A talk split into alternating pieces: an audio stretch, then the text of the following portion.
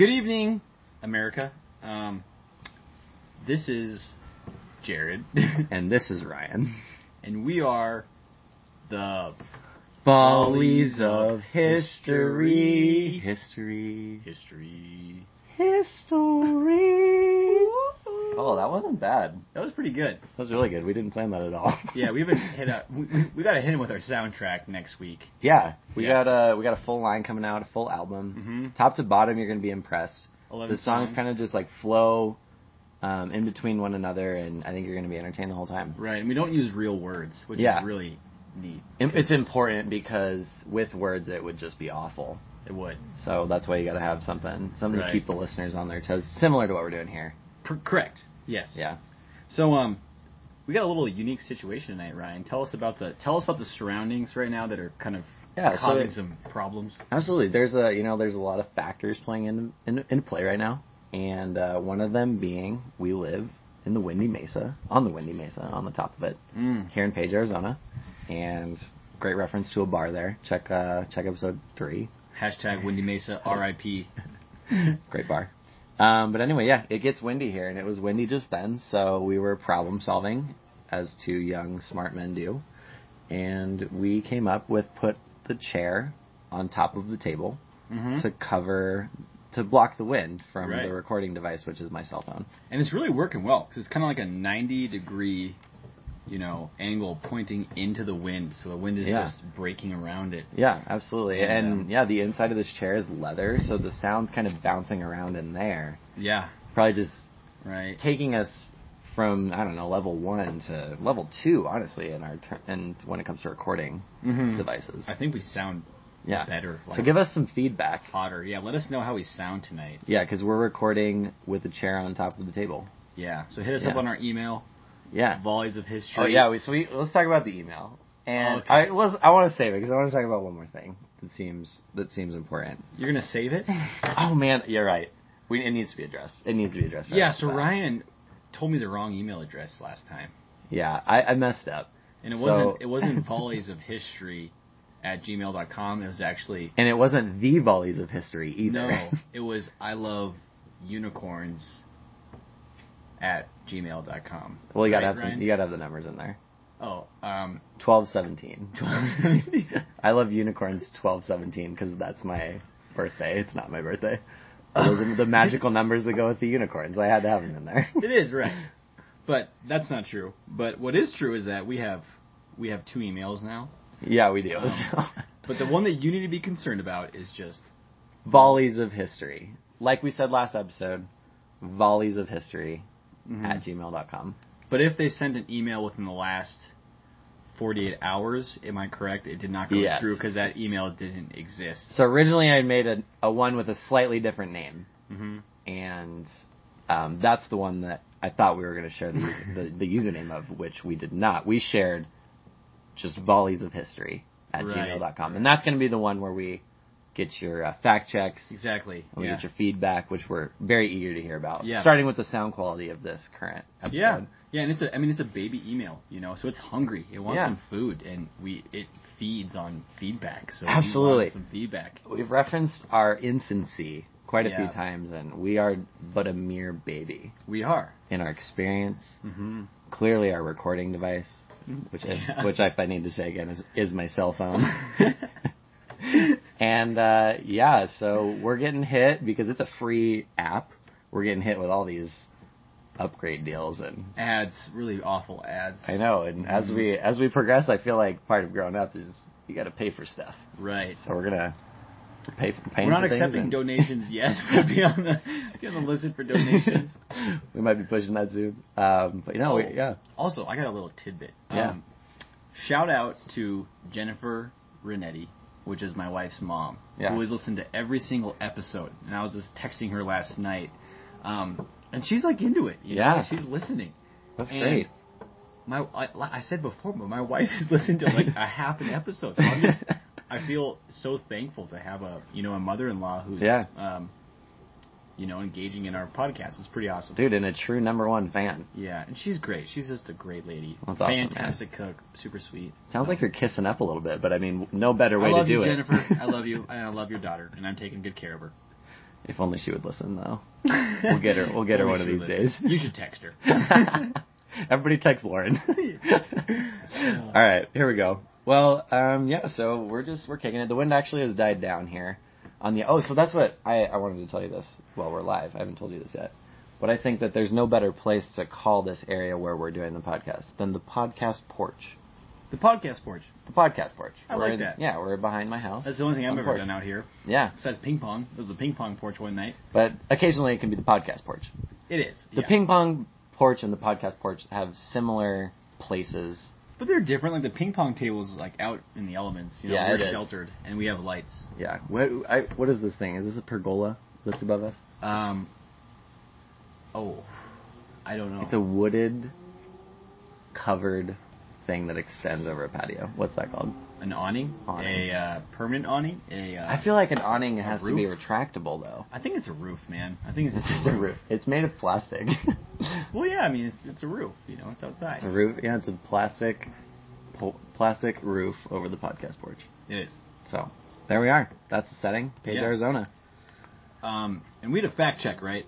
Yes. So just for clarification, um, I jokingly said that you know when humans and dogs first met that they were probably eating dinosaurs, but it turns out that dinosaurs, um, according to the rock record, were a long time before that, so they probably weren't Yeah. eating dinosaurs.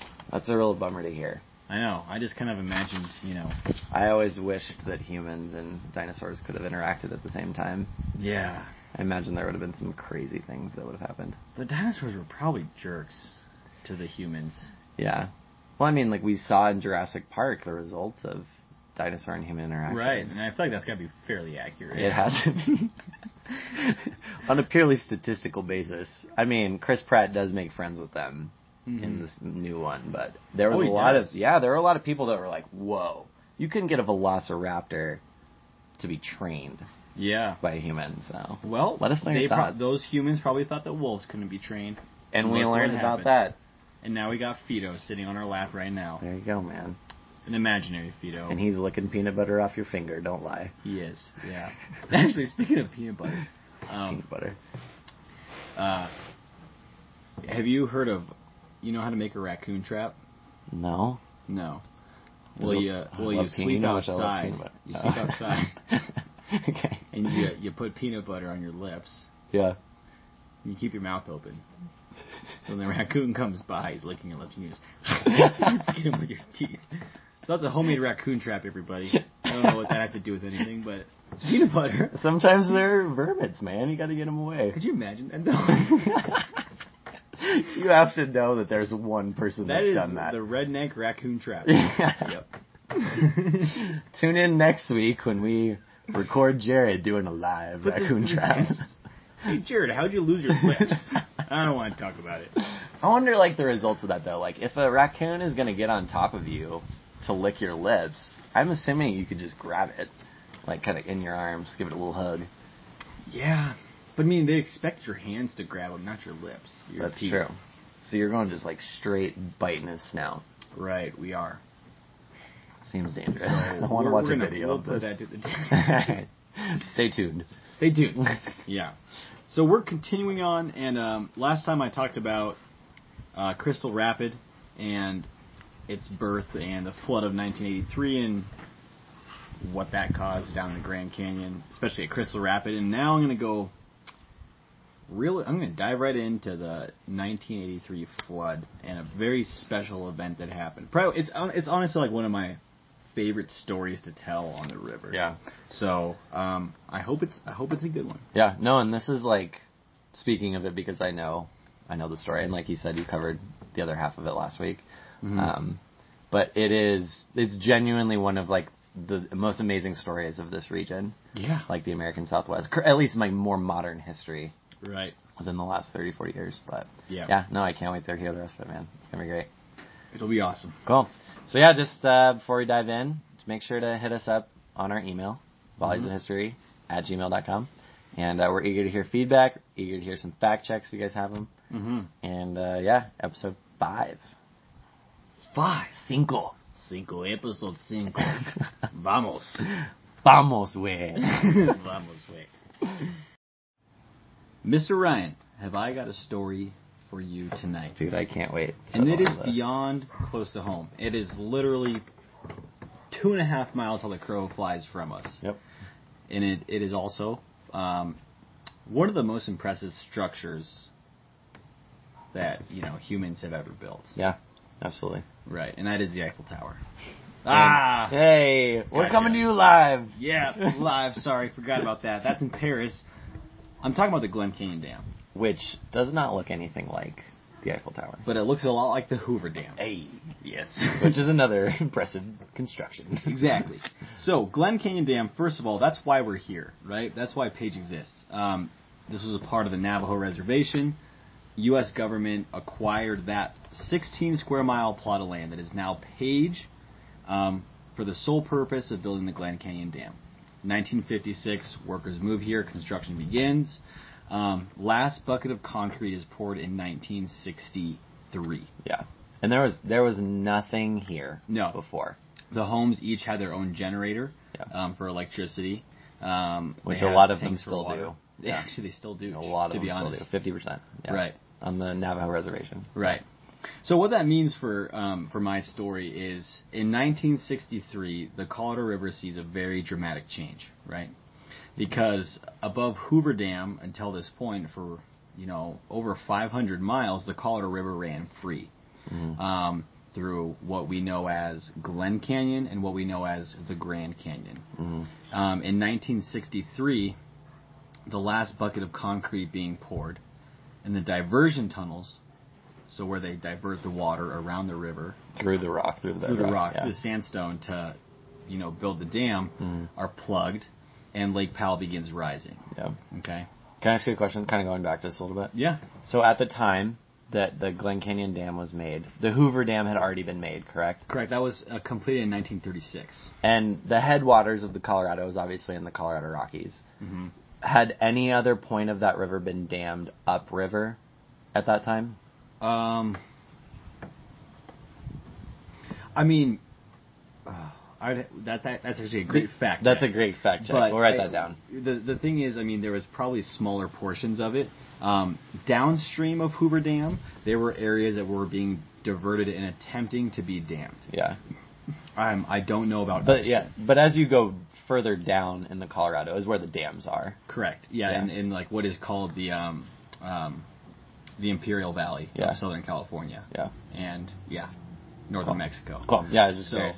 But okay. yeah, the Hoover, the Hoover Dam was already there too. It is there. Yeah. Yeah. But So- it flowed upriver into the through the Grand Canyon and then into Lake Mead, created by the Hoover Dam. correct. Yeah, but it was Right. flowing free. It Yeah. was a 500 mile free flowing stretch of That's river. crazy. Yeah. Yeah, so um, we put a plug. We put a big concrete plug in that in that Colorado River here, Mm-hmm. right outside of Page, and they start filling Lake Powell. Mhm. Um, now Lake Powell has a capacity of over 13 million acre feet of water, which means you can imagine one acre, one foot deep of water, Mhm. and then 13 million of those. That's so. So how long? Guess how long it took to fill that?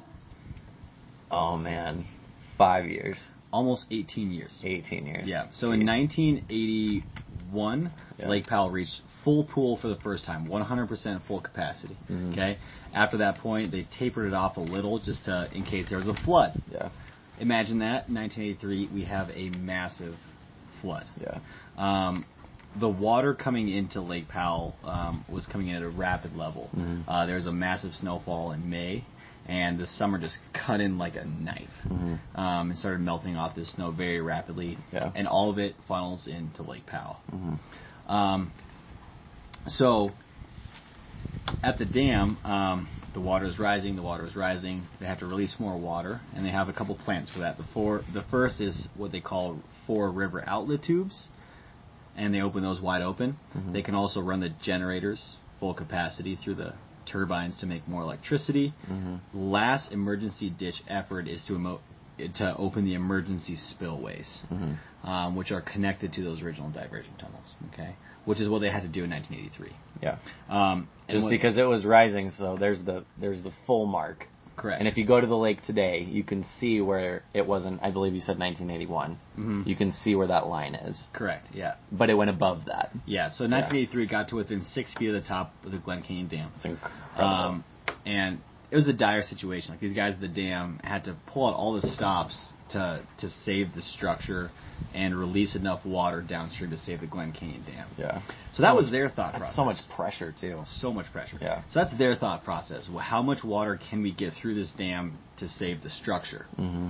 They were not thinking about what was going on downstream, which was what a lot of what I talked about last time, Yeah. and the um, the one death and the lot of injuries and um, humans thrown in the water because Yeah. the rapids were so huge. Mm-hmm. So at this time, um, in 1983, in late June, I'm talking like June 20th to the 30th, the Park Service decides to close the Colorado River at Lee's Ferry, meaning that if you're going to go through the Grand Canyon starting at Lee's Ferry, Yeah. um, you're told to, that, that your trip is canceled Wow. because the water's too high, Yeah. too dangerous. So on June 25th, something very peculiar happens, um, and it was only noticed by one family. And this family had came from Albuquerque, New Mexico, to go on a 14-day river trip through the Grand Canyon. They arrived at Lee's Ferry um, to find a ranger standing there telling them the trip was canceled because of the high water levels and the damage it was causing downstream. Very disappointed, of course. Mhm. So they decided to camp at Lee's Ferry for the night. And they got in late, so they're staying up late, and they noticed something very peculiar a little after 11 p.m. They're looking down at the river from their campsite, and they see a small wooden boat with two big floodlights at the head of it going downstream on the Colorado. Wow. Of course, they alert Park Service, like these guys are illegally running the river. Um, but what came of that little boat is one of the more incredible stories um, that Yeah. you know the Grand Canyon has to offer. Yeah. So, the on that boat were three men, three men by the name of Kenton Grua, age 33, um, Steve Reynolds, age 33, and Rudy Petschek, age 49. He's the old guy of the bunch Yeah. and they worked for a company called Grand Canyon Dories. So I just went on a river trip. Um, you run the river nowadays, except for in some instances on rubber rafts, um, Yeah. oftentimes motorized. They bounce off rocks. Um, they flex in rapids, and these guys were on a wooden boat. Yeah. And this company that they worked for, called Grand Canyon Dories, specialized in only running those trips. Mm. Um, So they had experience doing it. oh yeah, Yeah. lots of experience. Yeah. I um, yeah, these guys are like legends. Yeah. Um, but it's kind of a funny company because you, you know you, you Yeah. could go on a motorized boat. Um, Or you can row down like they did in the 1800s. yeah, and, and you know they're the the company they didn't market these like elaborate, lavish meals and stuff like that. Like they eat canned food. They took a long time, like well over 20 days, to get down to the Grand Wow. Wash Cliffs, 277 miles later, right? Yeah. Um, but the leader of the trip, Kenton Grua, had his eyes set on a speed record, and he had done several other feats in the canyon. Um, he's the only person um, actually to walk from Lee's Ferry to the Grand Wash Cliffs on one side of the river, like roughly at river level. Wow. It's 277 miles. Mm-hmm. He just walked. He And, walked and anyone who's been down the Grand Canyon knows how like wild of a feat that is. Yeah. But this this guy just lived, eat, and breathed river, and so he Yeah. had his eyes set on the speed record. Mhm. Um, he had attempted before, but they ran into some trouble. Um, they ended up sleeping for a night, and they still had the record at that point going through the Grand Canyon. But he decided they had to do it again. Mhm. Um, now, what do you suppose the Park Service, you know, said when they? Because of course they were trying to do it right. They were like, Yeah. "Oh, let's get a hold of the park. Tell them we're gonna do a speed run to test how fast we can remove somebody from the river in an emergency situation." Yeah. In the Park Service like that. Oh man, I don't know. Part of me thinks that they they would feel 100% liable for the ramifications of whatever happened Oh, to those people. So they would try to get them out as Right. quickly as possible. But then they're running the risks associated with why they closed it in the first place. Mm-hmm. You know, Exactly. so I don't know what they do. Yeah. So I mean, basically the They guy shot who, him. They shot him, killed him. No, Take But- 'em out. yeah, the guy who owned that company, Grand Canyon Dories, his name was um, Martin Litton, and he basically got a hold of the Park Service, said, "Hey, this is what these guys are planning to do. Can I get a go ahead?" hmm Um, he didn't get a yes. He also didn't get a firm no. Mhm. So of course these guys um, decided well, you know, we didn't get a hard no. We're just going to go for it. And then they started. So they they drive down to Lee's Ferry, and their shop's in Hurricane, Utah, which is a it's a good drive, like three hours Yeah. to get there.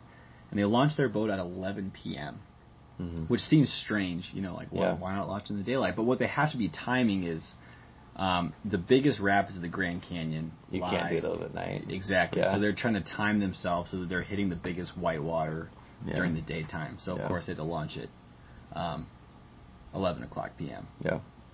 And they have to take shifts is what they decide. They do 20 minute shifts. So one guy will row, and just how these how these boats work.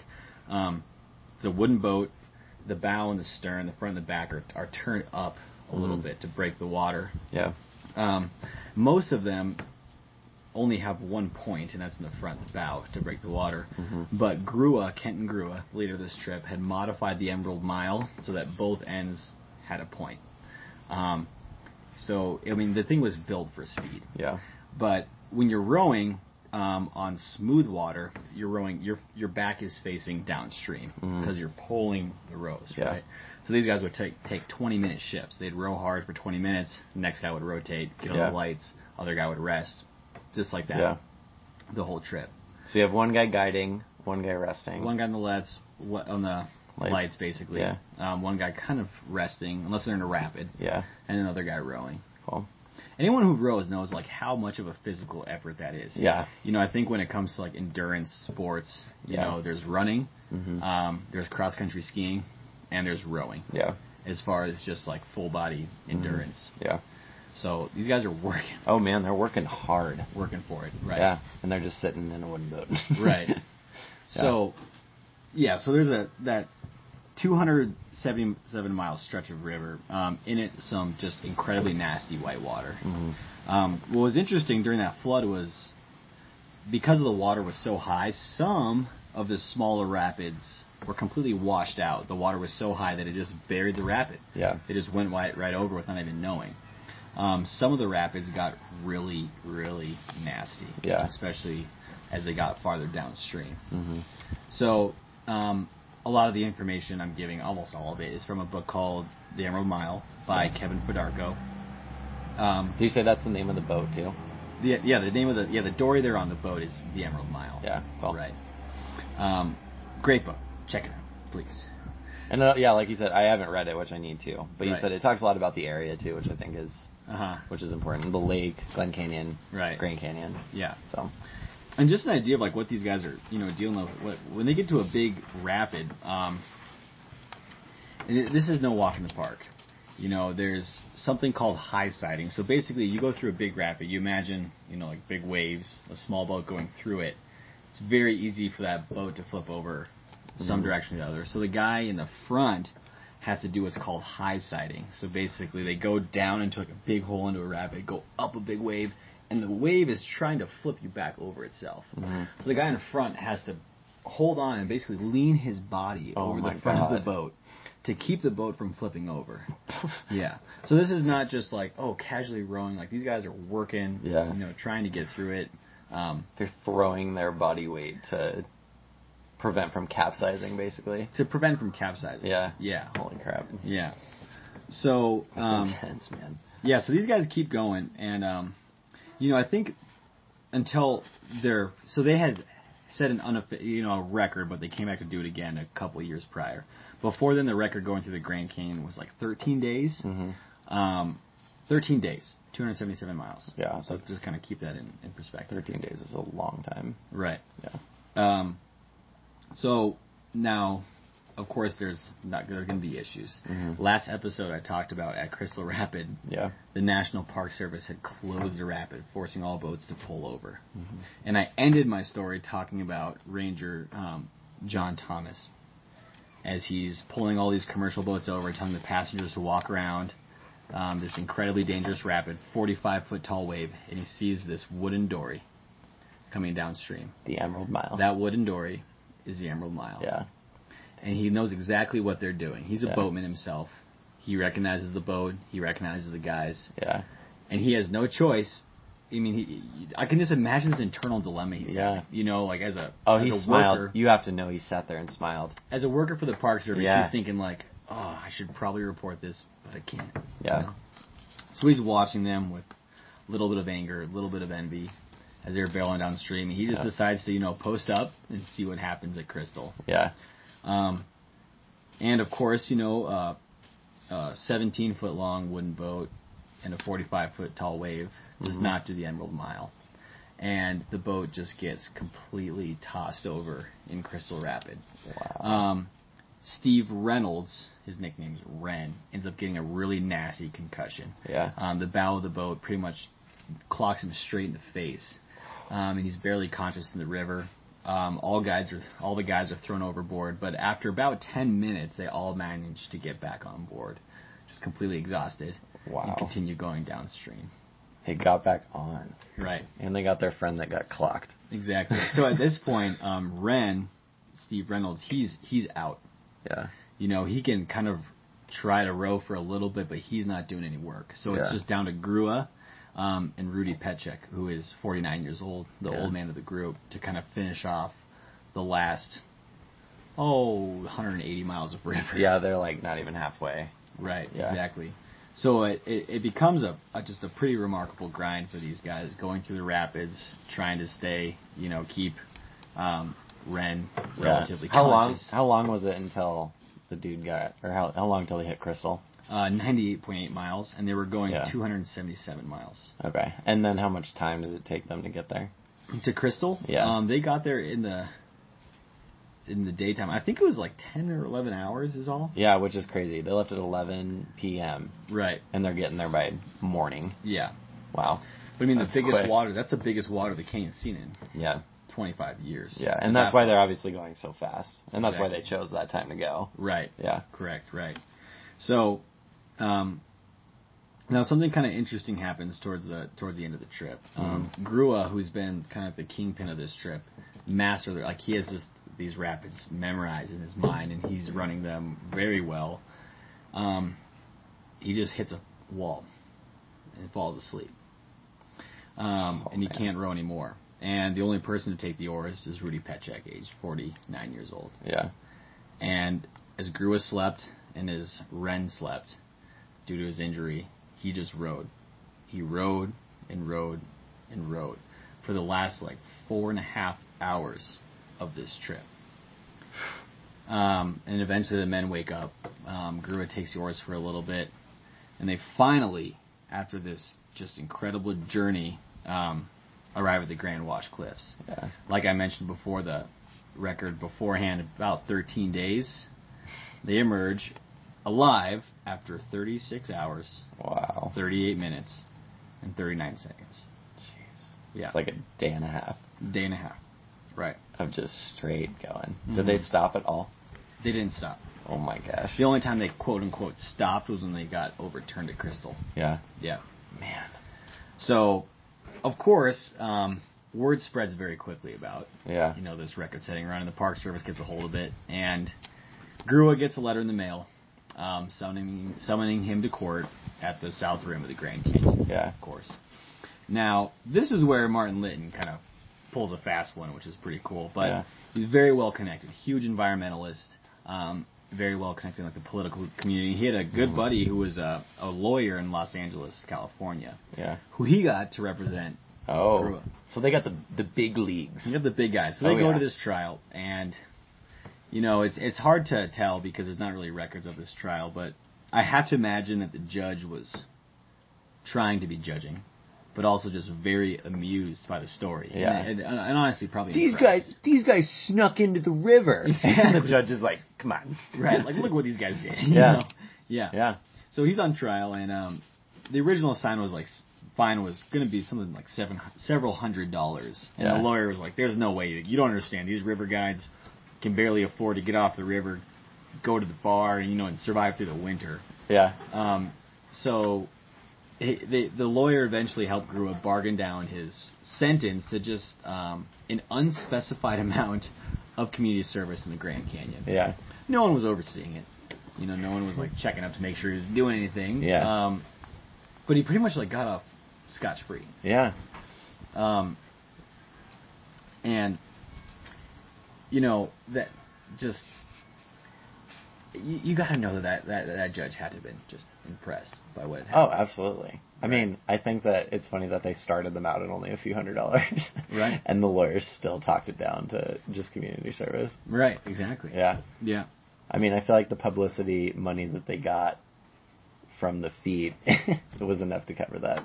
Oh, yeah. So you know, they're just- you know they're gonna check. And then I think it's funny. You gotta you gotta do community service in the place that you so clearly love that you're willing to risk your life for it. Mhm. he was probably like, "Listen, man, I'm down there all the time. Like, right, count it as, as community service." exactly. Yeah. Yeah, and um, actually, like speaking of that, though, the like these guys were not out for um like praise from their peers. Like Yeah. they were very quiet about it. Mhm. Um, Grua never, you know, never wanted to like brag about this feat that he did. For him, it was just like a better way of knowing and understanding that canyon. Yeah.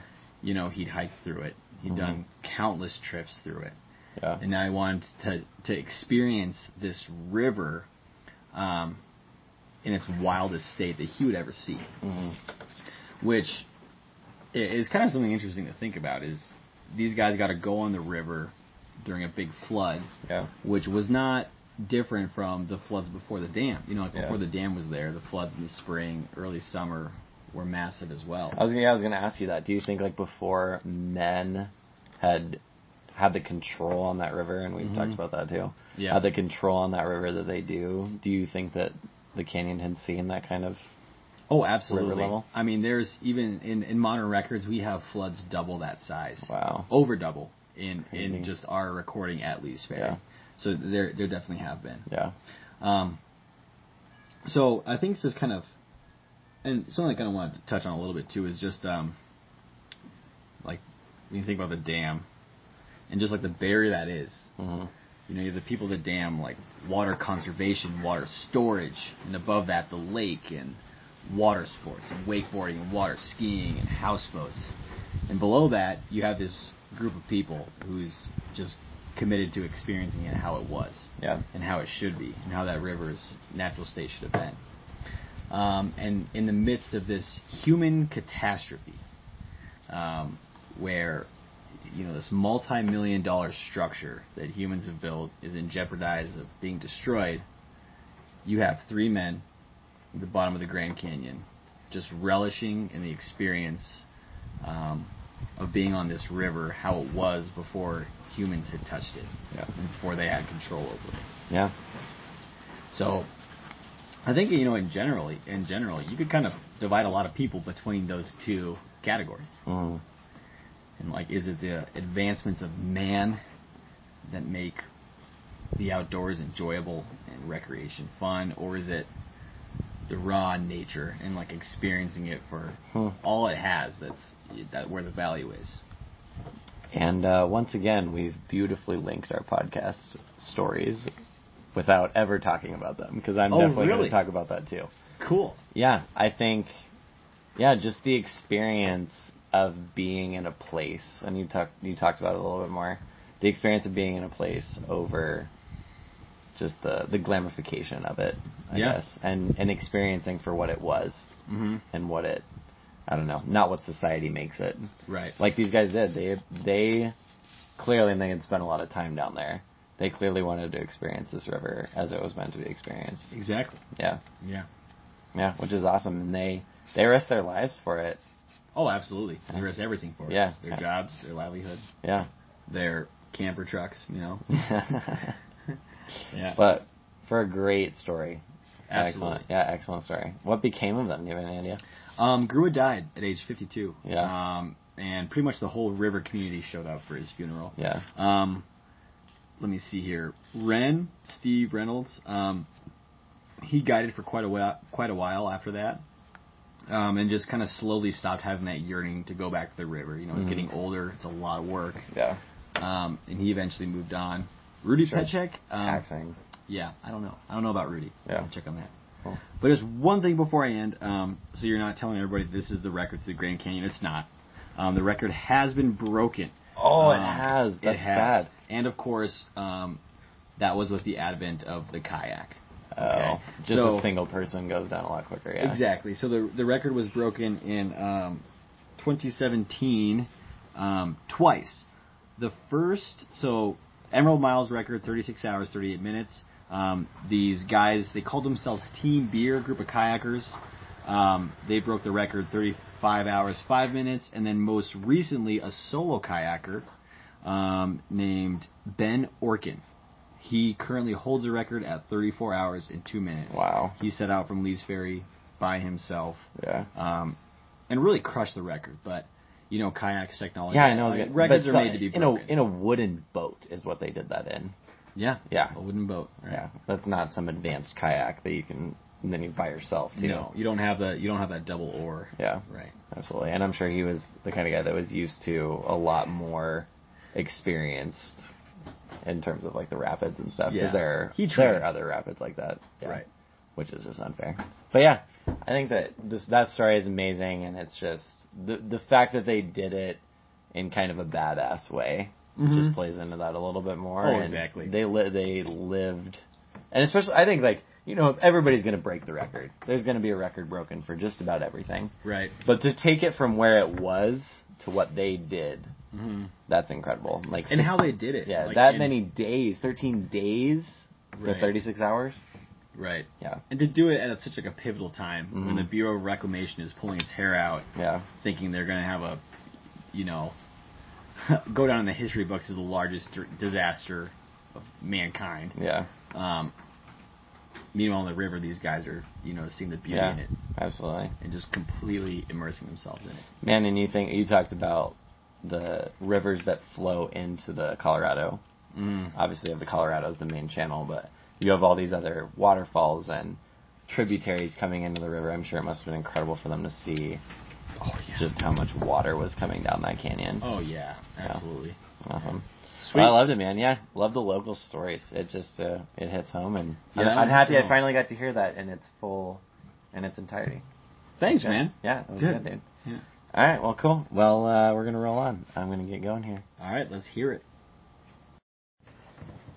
Alrighty. Well, uh, Jared just wrapped up his two-parter, the first two-parter actually. That was So and it was good, man. The Emerald Mile. Two-parter. I got two. it's a classic one-two punch. I actually didn't fart at all during the recording of that podcast. it's really disappointing to hear. For the record, I wish that you could do it loud enough for them to hear it. we have to kick up the rating. Yep, absolutely. All right, well, I'm going to dive into mine. Um, last week I covered dogs, history of dogs. I'm going to go a different direction, and like I said, it kind of ties in. You'll, we'll get to it eventually. It kind of ties into yours. But I'm going to do the history of Mount Everest. Oh man, I was just reading some stuff. About Yeah, that. so I was going to say, there's All been right. a lot of stuff out there. In I, I don't know, I've seen a lot of stuff in the last couple months, honestly, about Everest.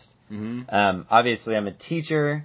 I talk about mountains a lot. I think mountains are important to know about because mountains shape climate, they shape landscapes, Oh yeah. they shape where people live.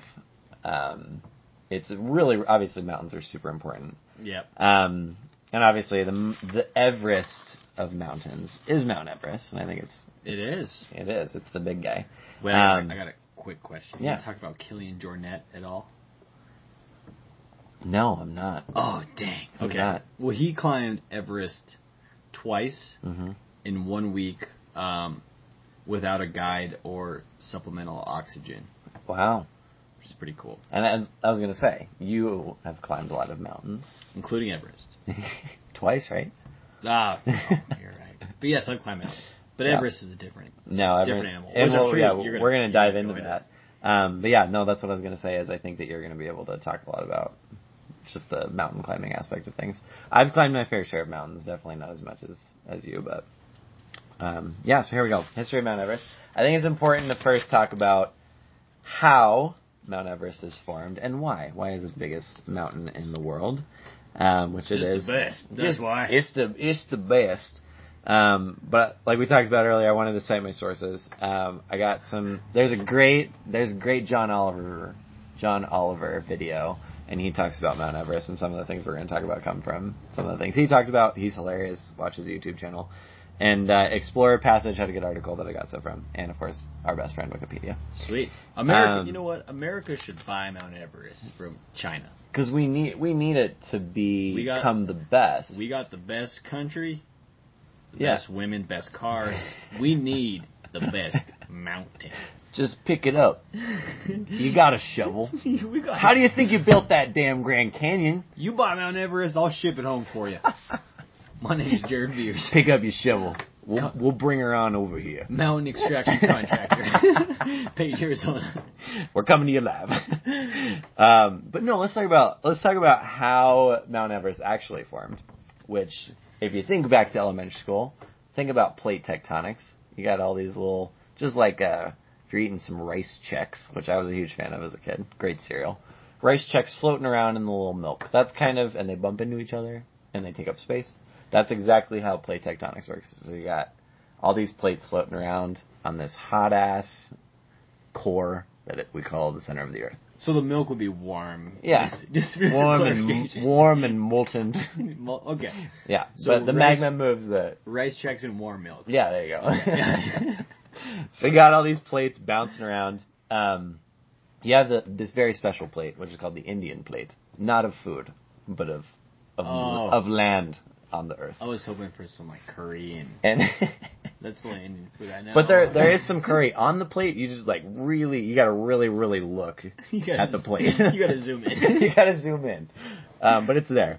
But anyway, we got this Indian plate, and it's just smashing into the Eurasian plate, and that's how mountains form. Now, it's important to know that Mount Everest is being formed. It's a relatively the Himalayas are a relatively new mountain range. It's growing. It's growing, and it, Right. it just in the last, let's see, for like I would say hundred years, it's grown twenty feet.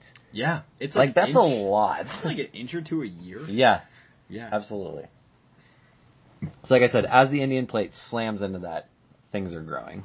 Um, and the other thing that's important to remember, and I'm going to talk talk about why this is important, and also it's just a good bit of information to know. You think about mountains being in really cold places, which usually they are. The Himalayas sit very close to the equator. They're on the Tropic of Cancer, actually, which is at Hmm. 23 and a half latitude. Um, wow. Longitude. Sorry. And uh, No, yeah, lati- so it's it's latitude. You're right. latitude. Yeah. I always get. I'm Ladder. a geog. I'm Lat- a latitude ladder. It's like the rungs of oh. a ladder. There you go. I'm in geography. That was my minor. Well, Maps are my life, and I never ever remember the difference between the two. so ladder, latitude, ladders. And go- then long. but ladders go up. Well, but, But the so rings here's on the ladder. it. Latitude is like a ladder, the rungs of a ladder. Longitude is if you're going on a long road trip. You see the power poles beside the road. Yeah. That's longitude. Those poles going up, up. yeah, that's how I learned it. Okay, but a ladder goes up. All right. I'll remember that though, Okay. because you said it. Latitude. But then I'll remember the ladders don't go up. So the the Himalayas are the tra- uh, the Tropic of Latitude. The Tropic of Latitude. All right, good. Thank you for clarifying. but anyway, I think it's just interesting that they're really close to the equator. People That is weird, yeah. which kind of makes it special, and that's one of the reasons why. As I go back to that, that's one of the reasons why it's the tallest mountain in the world is because of how close it is to that Hmm. area, and you get. Um, it's kind of the mixture of how hot it can be and how much it can snow there too. Kind of like you said, just a lot of floods Right. that basin in India and as you go north towards China, that that area gets flooded quite a bit Mhm. just because of how much snow can be there and how quick it can melt. Right. Anyway, we continue. So that's kind of how it's there, um, and obviously kind of one of the, some of the reasons why it's the biggest. Um, anyway, so now you get now I haven't I, I would be very interested to know if anyone's willing to do the research. I want to know about Mount Everest like a thousand years ago. Mount. Everest doesn't really come up in history until about 150 years ago. So I don't know if there just wasn't people able to live in that area and deep in the Himalayas, Oh, or it's just not recorded enough that I, in my minimal amount of research on yeah. this. Yeah, you know, I mean, from what I've I've I've heard about like other Himalayan mountains, um, and like the is it Hindu that religion that's there, or what is that religion that like, Well, the yeah. Tibet people of Tibet are? People of Tibet are not generally Hindu. I don't. What think. are they? It's like um. I don't. I. That's a great. That's a fact. Ah, check. that's a fact check. But um, but anyways, But they are their own ethnic group. They are, and they have, but whatever the religion they adhere to, a lot of times these big mountains are sacred. So it's not, they're they're like they hold a lot of power, Mhm. and they're, you know, to be kind of like observed, Yeah. respected, like prayed for, give offerings to the mountains, but not to be. They would never climbed. climb them, Which is why all of these big peaks in the Himalayas were climbed by Westerners. Like, Yeah. I don't think you could find a peak in the Himalayas, like a technical climb, Mhm. that was not climbed by somebody from what we would consider the Western. Yeah, well, and I was gonna say, you look at other non-Western cultures, like Navajo's a great example. Mountains are so important in the Navajo culture. Right. The four sacred peaks. They never addressed ever in any Navajo stories or culture climbing to the top they don't. of Well, those. they don't. It's disrespectful. Yeah, exactly. So yeah, you have these white people to climb it. Yeah, here in America, we we disrespect our mountains. We Yeah, we want to go on top and pee off of the side of it. but anyway, and that's Westerners were the ones to first survey the area, and that's kind of where this history really starts. Um, in 1841, is that it's recognized as the tallest mountain in the world. Mhm. Um, up until that point, people thought it was a, a, different mountain that was also in the Himalayas, but it, it's actually the third. They Which had- one was it? K two. It's not K2 is the second. Right. It's got some really long name that I did not write down. Annapurna. I don't know. Yeah, I didn't write it down. I was actually I looked at the name. It's super long, and it probably goes back to that Tibetan Okay. faith um, because Mount Everest's name is Chomolungma Ah, in Chomolungma. in their native tongue. But the way they got the name Everest, which plays into the history, um, as they're surveying the British, as the British took over India and slowly moved north into the mount into the Himalayan mountain range, they're starting to survey the area, which I can't. I imagine would have been so much fun to just experience that oh yeah. for some of the first white, at least white people to experience that. Um, but one of those surveyors was named Sir George Everest, and that's where the name Mm. comes from. He was one of the surveyors at the time. Um, and it's interesting because it was first measured at 29,000 feet, and, or 29,002 feet. Now it's measured at 29,029 feet. Wow. So 27 feet, That's which is like, that's a lot. That's in, a lot of feet. in a very minimal amount of geological time. Right. Um, so yeah, and uh, like I said, it, it grows quite a bit, which is which I think is just interesting. Um, so then, obviously, where it kind of where it sits geographically, it's literally right on the border between Nepal to the south, and then present day China to the north, but that's technically Tibet. But Tibet is um, still controlled by China. And that's why, yeah, that's why I say Right. like it is technically China. So it's just technically China. Yeah. You know, as you, it's interesting looking at a map of China because as you look at the western part of China, those people are not really Chinese at all. They're just under Chinese control. Right. Um, I'm gonna, I'll write it down to look it up for the fact check. But um, the people that live north of Tibet, that region, they are experiencing a experiencing a similar thing that the Tibetans have experienced, where they don't want to assimilate to Chinese culture, but it's almost forced upon them. Right. Um, and that's what obviously the people of Tibet experience now. You see all the free Tibet signs. oh yeah. That's to try to give Tibet back its its independent independence and freedom. Good luck, Tibet. Yeah, China controls wanna- a lot of things. Good luck. wanna- including us. Including most of the world, which they will own in the next 20 years, but that's an episode for later. um, but anyway, so as we, as we continue through, um, kind of just the history of it, the first initial attempt was made in 1921, and it's important to remember that people kind of tackle this mountain from different sides. You have the Tibet side, and then you have the Nepalese side. Um, and initially, some of the borders were closed, so that's why at the first attempt, they went from the Tibet side, which was in 1921. They Mhm. made this first attempt, and uh, let's see, and that was the first attempt. And I think a lot of it was um, them kind of they've kind of played it safe, which I think is interesting because a lot of these big conquerings of these these mountains, these canyons, like you talked about, it was kind of just like a full send. Oh yeah. But they they Full carefully they carefully planned out the the tackling of Mount Everest. Um, so eventually in 1924, um, this guy with the last name of Mallory and this guy other guy with the last name of Irvine were spotted 800 feet away from the summit. Now legend goes they died then. That's right. Their one of the bodies was re- was found in the 1990s, which would have been 70 years after this.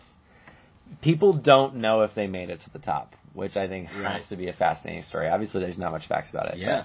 people Well- don't know if they made it. And something like that's important to talk about, like with that, is when you look at death's mountain climbing, um, it's not ascending that kills people; it's Yeah. descending. Yep. So, you know, being that close to the summit, a, a big part of me wants to believe that they probably died descending. Yeah. You know, because like you don't when you're going uphill, you don't make that many mistakes. Like Yeah. you're working against gravity, your feet are secure. Yeah. So- Well, and we're going to dive into that too, is kind of present day problems with the mountain, Mhm. and that's one of the huge problems is people coming down. But we'll get there. Um, so after these guys went, again, there was a lot more like time taken in and effort put into like the safety and making sure that they could do it for for realsy. Um, but the first two guys to climb it was Edmund Hillary, Yep. and he was from New Zealand. Of course, big mountain, mountainous, very mountainous. Oh yeah, area. There's yeah. a lot of very jagged peaks there. And Tenzing Norgay, who was a Sherpa. Mm-hmm. Um, so Sherpas are. Uh, this is quoting the John Oliver video, which I think was funny. Capital S Sherpa is an ethnic group that lives in that region. Lowercase Sherpa is a person that takes, You're someone- up Everest. yeah, takes that carries your hundred pound things, sets up your tent, right. and cuddles you to bed at night. You know, I met. Um, I'm sorry, but um, the dentist. Okay. in our town. yes. no, in your past town. He's been up. He's been up real high on Everest. okay. Um, and I, you know, what's weird is like you always think of like Everest being like this really incredible feat, hmm um, which it is. Yeah. But a lot of people get like pretty high up on Everest, and sometimes even summit, um, pretty easily because these Sherpas haul all their gear. You Absolutely. Know, set up their tent, their sleeping bag, put a little Yeah. chocolate on their pillow at night. Yeah.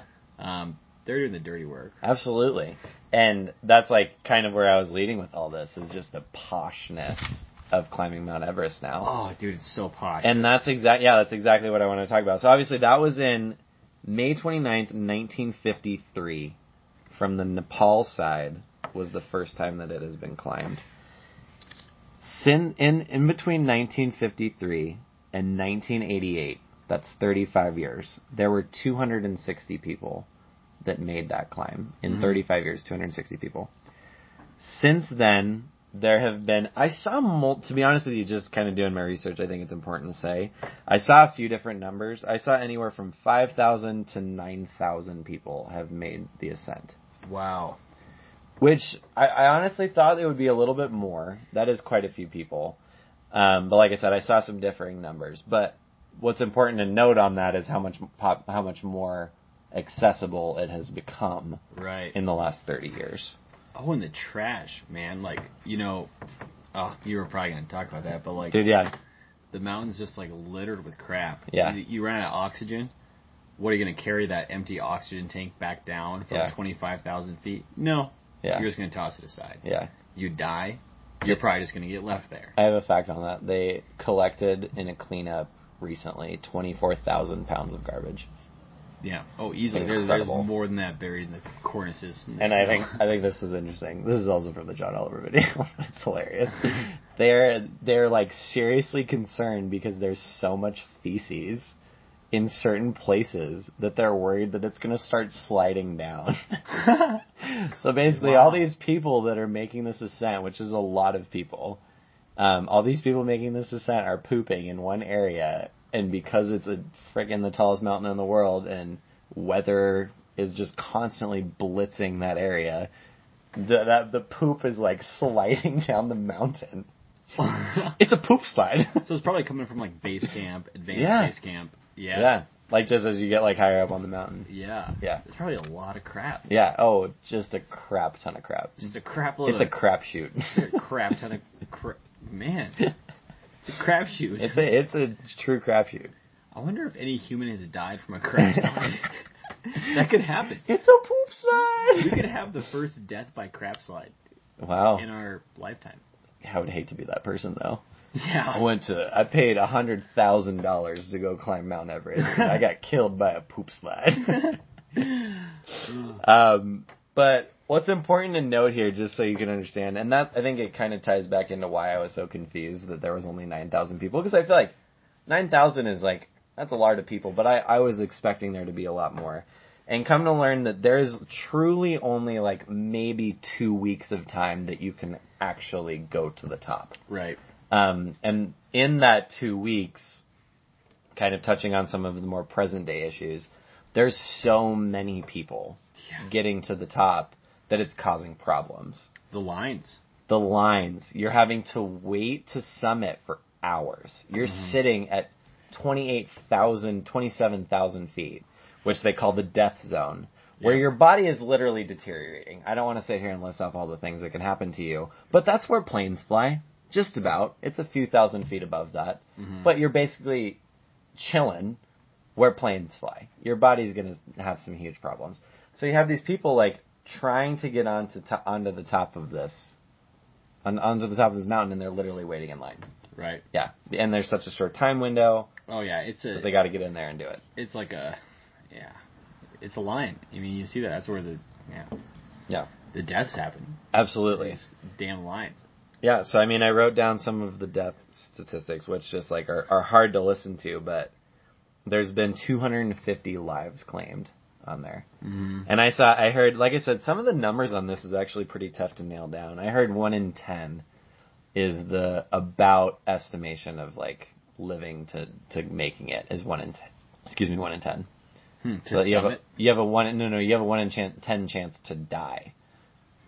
hmm. Yeah, which like I said, I've heard Those numbers don't quite exactly. There's a lot of numbers here that maybe this is like a fact check that I could. Like I said, this is we don't. I haven't put like a ton of research into Right. this. This is a lot more numbers than I wanted to get into, but um, you know, estimate between like five and ten percent. But like that's it's still like a pretty high number. There's been a lot of people that have died. Um, and then obviously you have like situations like um, 90, May 96, eight guys died at one time. They made a movie about it. It's called Everest. Um, 16 Sherpas died in 2014, That was cleaning, bad. yeah, cleaning up and maintaining the trails. That was a massive landslide, like a well, ice slide, Yeah. rock slide. And then I thought this was interesting. A 7.8 earthquake or 7.8 magnitude earthquake in 2015 killed 22 people. Mm-hmm. It's a lot of that's a lot of people.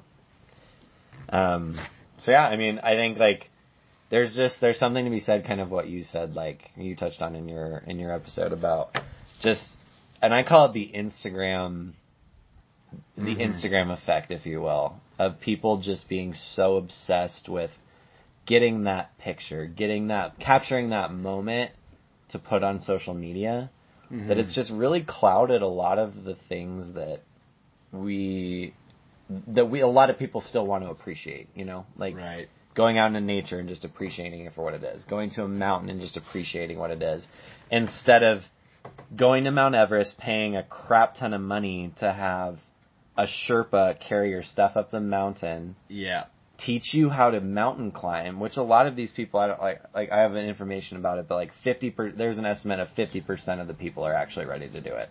Yeah. But like they're just like they're just churning people out.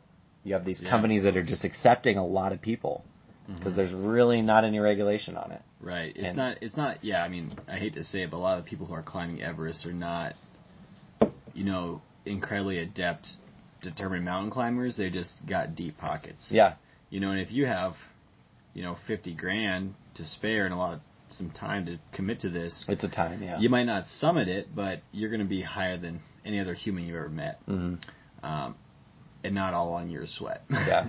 Not yeah, not really at all. And there's a lot of people that just go to just experience base camp.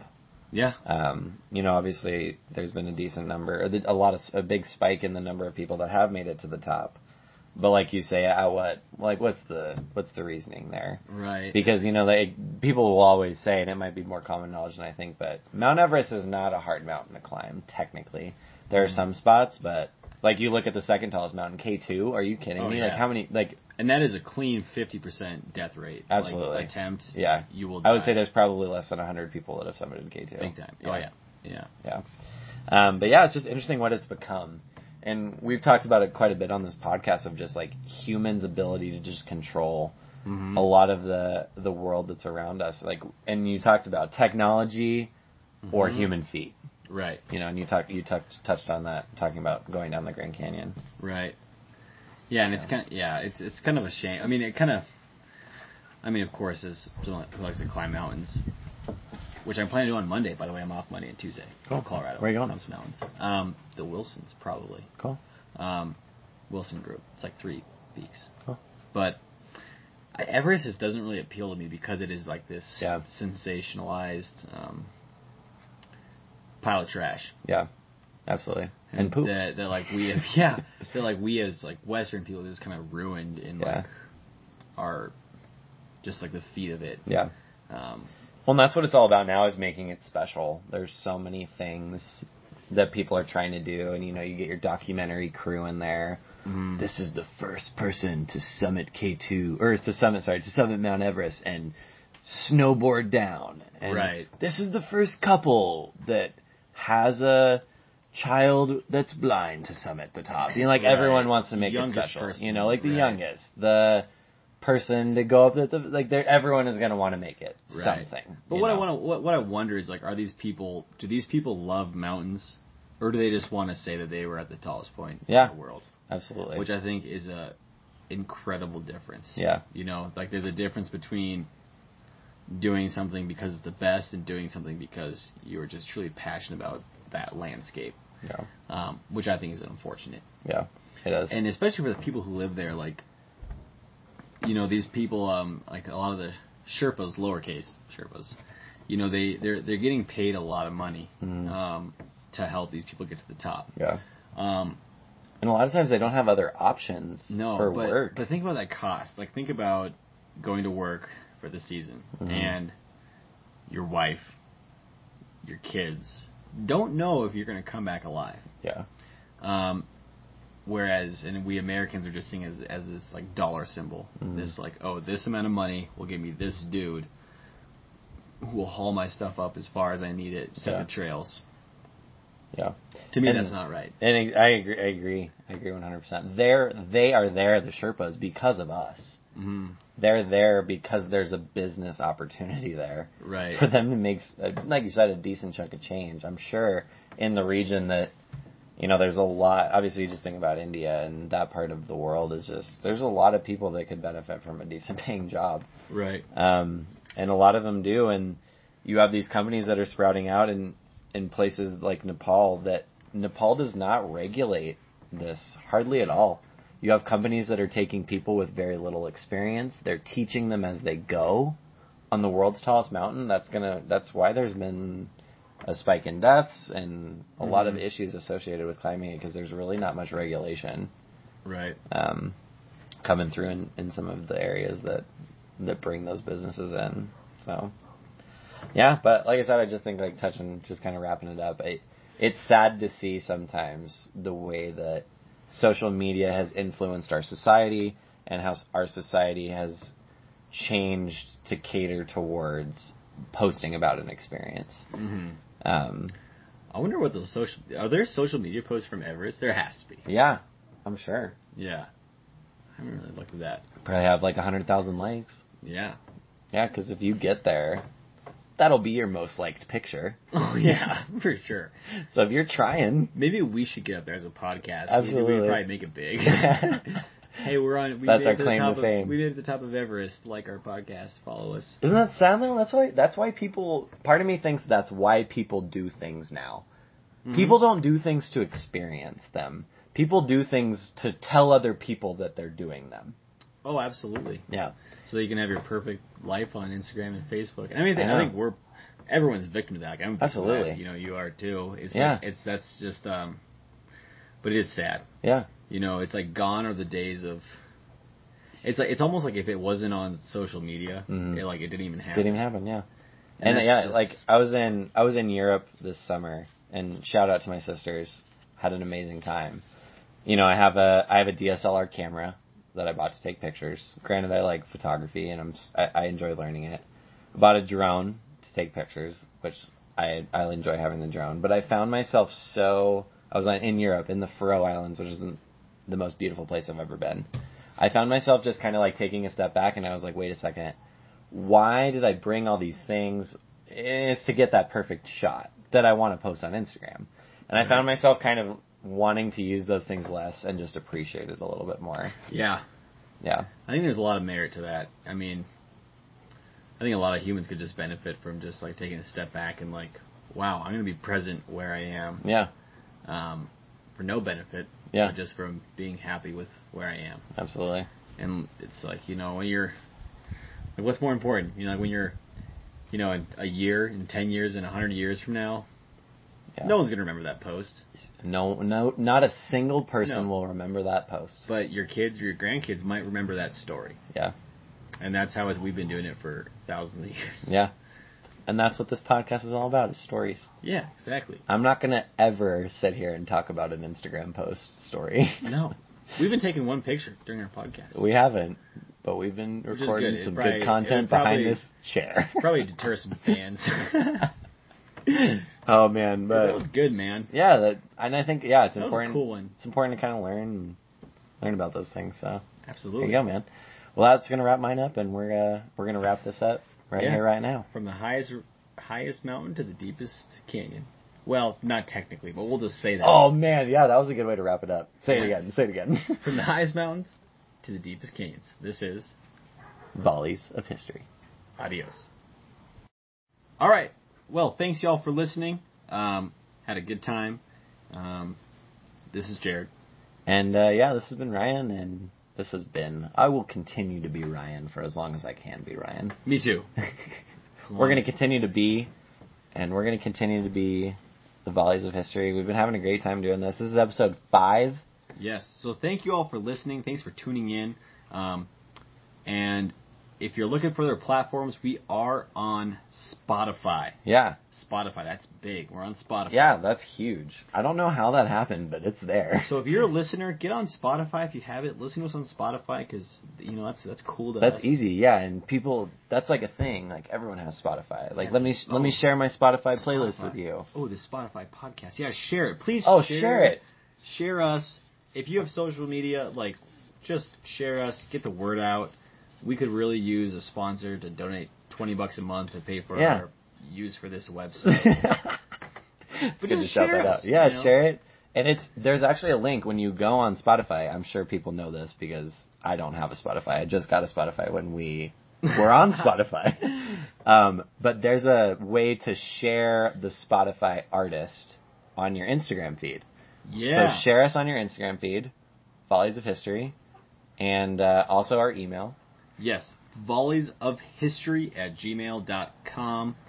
We would love some um, suggestions. Yeah, we want feedback, Anything.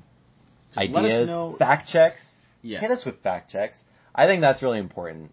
Yeah. um, as we go through this. You know, there's going to be different takes. History is history is only told from the eyes of the beholder, and there's so many different ways to look at things. Mhm. So I'm always interested to hear some of those things, especially like. Not that we've gone too controversial yet, but I'm sure we'll hit that eventually. And I, obviously, I think it's important that both of us hear hear back about that. So. Yeah, hit us up. What is that? Is that a cat? There's a noise. There's a noise coming near the podcast board. Whoa. I hope you guys are hearing this. It was like a, a very loud That meow. very It was a feral cat. I hope. You know, we might have to censor that. It might have been something. it was a cat moaning. All right. Moaning cat is gone. Thanks for listening once again. Yeah, we appreciate you guys, and we'll be back next week with episode six. Six. Six. Episode. Episodas. Epi- Numero seis. Número seis de Volios de Historio. We're gonna look up how to say volleys in Spanish.